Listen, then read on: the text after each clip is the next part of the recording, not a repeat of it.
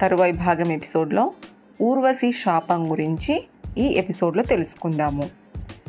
పరమేశ్వర కటాక్షము పశుపతాశ్రము లభించడంతో తన జన్మ సార్థకమైందని అర్జునుడు ఆనందించాడు. అంతలో అతని ముందు తలతలమని మెరుపులు మెరిశాయి. విమానాలు దిగాయి.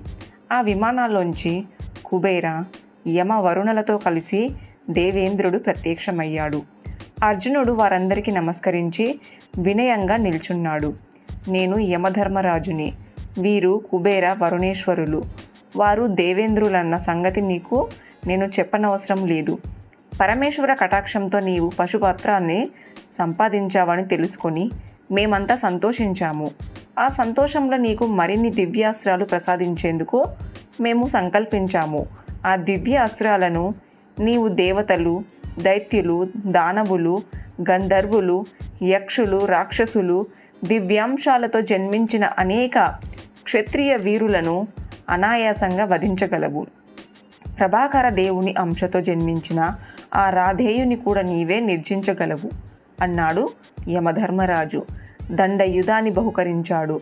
వరుణేశ్వరుడు పాశాస్త్రాన్ని ప్రసాదించాడు. కుబేరుడు కుబేరాస్త్రాన్ని ప్రసాదించాడు.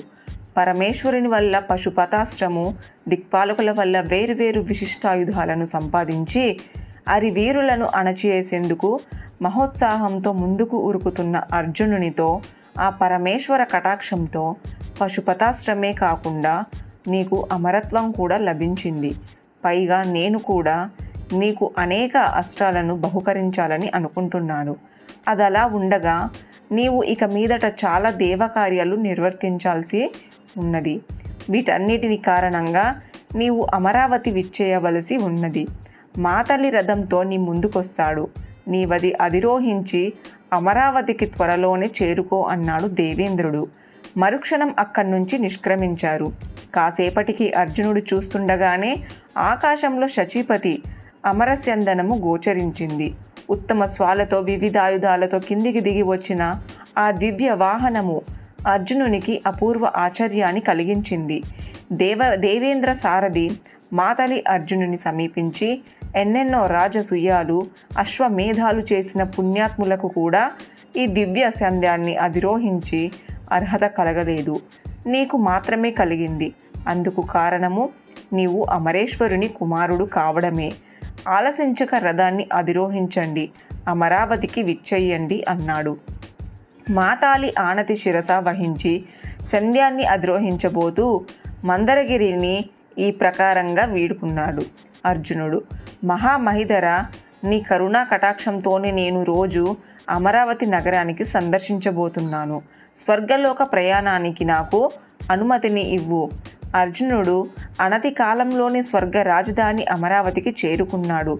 అక్కడి ఐరావతాన్ని చూసి ఆనందించాడు. సిద్ధులు సాధ్యులు గంధర్వులు కిన్నెరులు అర్జునుని అభినందించి ఆశీర్వదించారు. మనోహర సంగీతాలతో సుందర నృత్యాలతో అప్సరసలు అర్జునుని హృదయము చూరగొన్నారు. అర్జునుడు దేవేంద్రుడు మందిరంలోకి ప్రవేశించి శచీపతి చరణయుగలు వంటి సాష్టాంగ నమస్కృతి సమర్పించాడు. కొడుకును గుచ్చి కౌగిలించుకున్నాడు దేవేంద్రుడు. తరువాత తన సరసన సింహాసనం మీద కూర్చోబెట్టుకున్నాడు. మహనీయులకు కూడా దుర్లభమైన అర్జునుని వైభవాన్ని చూసి సిద్ధులు సాధ్యులు గంధర్వులు వేన్నోళ్ళ అతన్ని కొనియాడారు. అపూర్వ సాత్కారాలతో అర్జునుని అభినందించిన అనంతరము అతనికి ఓ విచిత్ర భవనంలో వసతిని ఏర్పాటు చేయాల్సిందిగా అమరేంద్రుడు ఆజ్ఞాపించాడు. వారి ఆజ్ఞ మేరకు ఏర్పాటు చేసిన భవనంలో అర్జునుడు హంసతూలికా తల్పంపై విశ్రమించి గంధర్వ గాయకుల గానాగోష్ఠితో వినోదించాడు.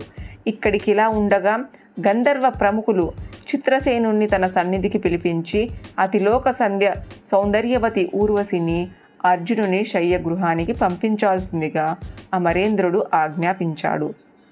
చిత్రసేనుని నోటి వెంట అమరాధిపతి అన్న మాట విన్న వెంటనే ఊర్వశి ఉప్పొంగిపోయింది. అర్జునుడంటే మోజుపడుతున్న ఆమెకు వారి ఆనతి వరమనిపించింది.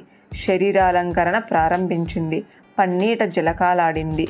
కస్తూరి కర్పూర కుంకుమాలతో మెలవించిన శ్రీ గంధాన్ని రాసుకుంది. చెంగల్వలను సిగలు తరుము తురుముకుంది. కనుదోయిపై కాటుక రేఖలు తీర్చిదిద్ది సమున్నత స్తన యుగాలపై ముత్యల మాలికలను అలంకరించుకొని ముంగురులను సవరించుకొని వలపు తమకతో కిరీటి విజయం చేసిన సౌధం వైపు సాగిపోయింది. కాసేపటికి మధుర మంజీరా స్వనంతో అర్జునుని మందిరంలోకి ప్రవేశించింది. ఆమె రాకను గమనించిన అర్జునుడు చేతులు జోడించి జనని పెళ్ళుబెక్కున పుత్ర వాత్సల్యంతో నీవు ఇక్కడికి రావడం నాకెంతో ఆనందమయము. నా జన్మ ధన్యమయ్యింది అన్నాడు. అర్జునుడు తనని జనని అని సంబోధించడాన్ని తట్టుకోలేకపోయింది ఊర్వశి.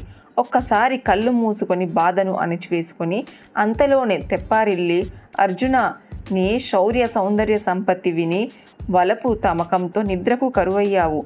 నిన్ను కావాలనుకుంటున్నాను. వలచి వచ్చిన రమణిని జనని అని సంబోధించడము భావ్యం కాదు అంది.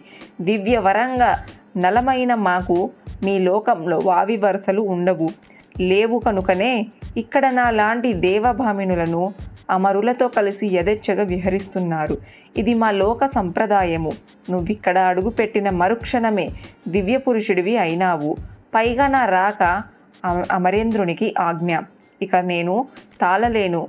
రా నీ బిగి కౌగిలిలో నన్ను కరుణించి మైమరిపించు అని అర్జునుని తమకంతో సమీపించింది. లేదో లేదు లేదు తల్లి లేదు నీ కోరిక సరికాదు అని దూరంగా జరిపాడు అర్జునుడు. లోక సంరక్షుడై సంహారకులైన అమరులు ఏ విధంనైనా సంచరించవచ్చని వారికి ఎటువంటి దోషం అంటరాదని. నేను మానవుణ్ణి నాకు స్వర్గ లోకాచారం సముచితం కాదు అన్నాడు మళ్ళీ. కౌరవ వంశకర్త పురురూప సర్వభౌమునికి ధర్మపత్నివి నీవు. అంతేకాదు నా పితృపాదులైన అమరేంద్రులకు నీవు అన్ని విధాల పరమహ్లాదానివి కలిగిస్తున్నావు. దాన దీన నీవు నాకు తల్లితో సమానము. అందుకని వేడుకున్నాను. నీ కోరిక కాదంటున్నాను అన్నాడు అర్జునుడు. ఆ మాటలకు నోట మాట లేక రాక నిలువున నీరైపోయింది ఊర్వశి. గుండెలు ఎగిసి పడేలా దుఃఖించింది. అమ్మా అంటూ చెరబిలిచిన అర్జునుణ్ణి ఒక్క ఉదుటున తోసి మదన శరవేదనను భరించలేక నోరు విడిచి యాచించిన నీకు కనికరం లేకుండా పోయింది. పైగా నీ తండ్రి ఆజ్ఞ మేరకే నేను ఇక్కడికి వచ్చానని చెప్పినా పట్టించుకోక నా చేత కన్నీళ్ళు పెట్టించావు.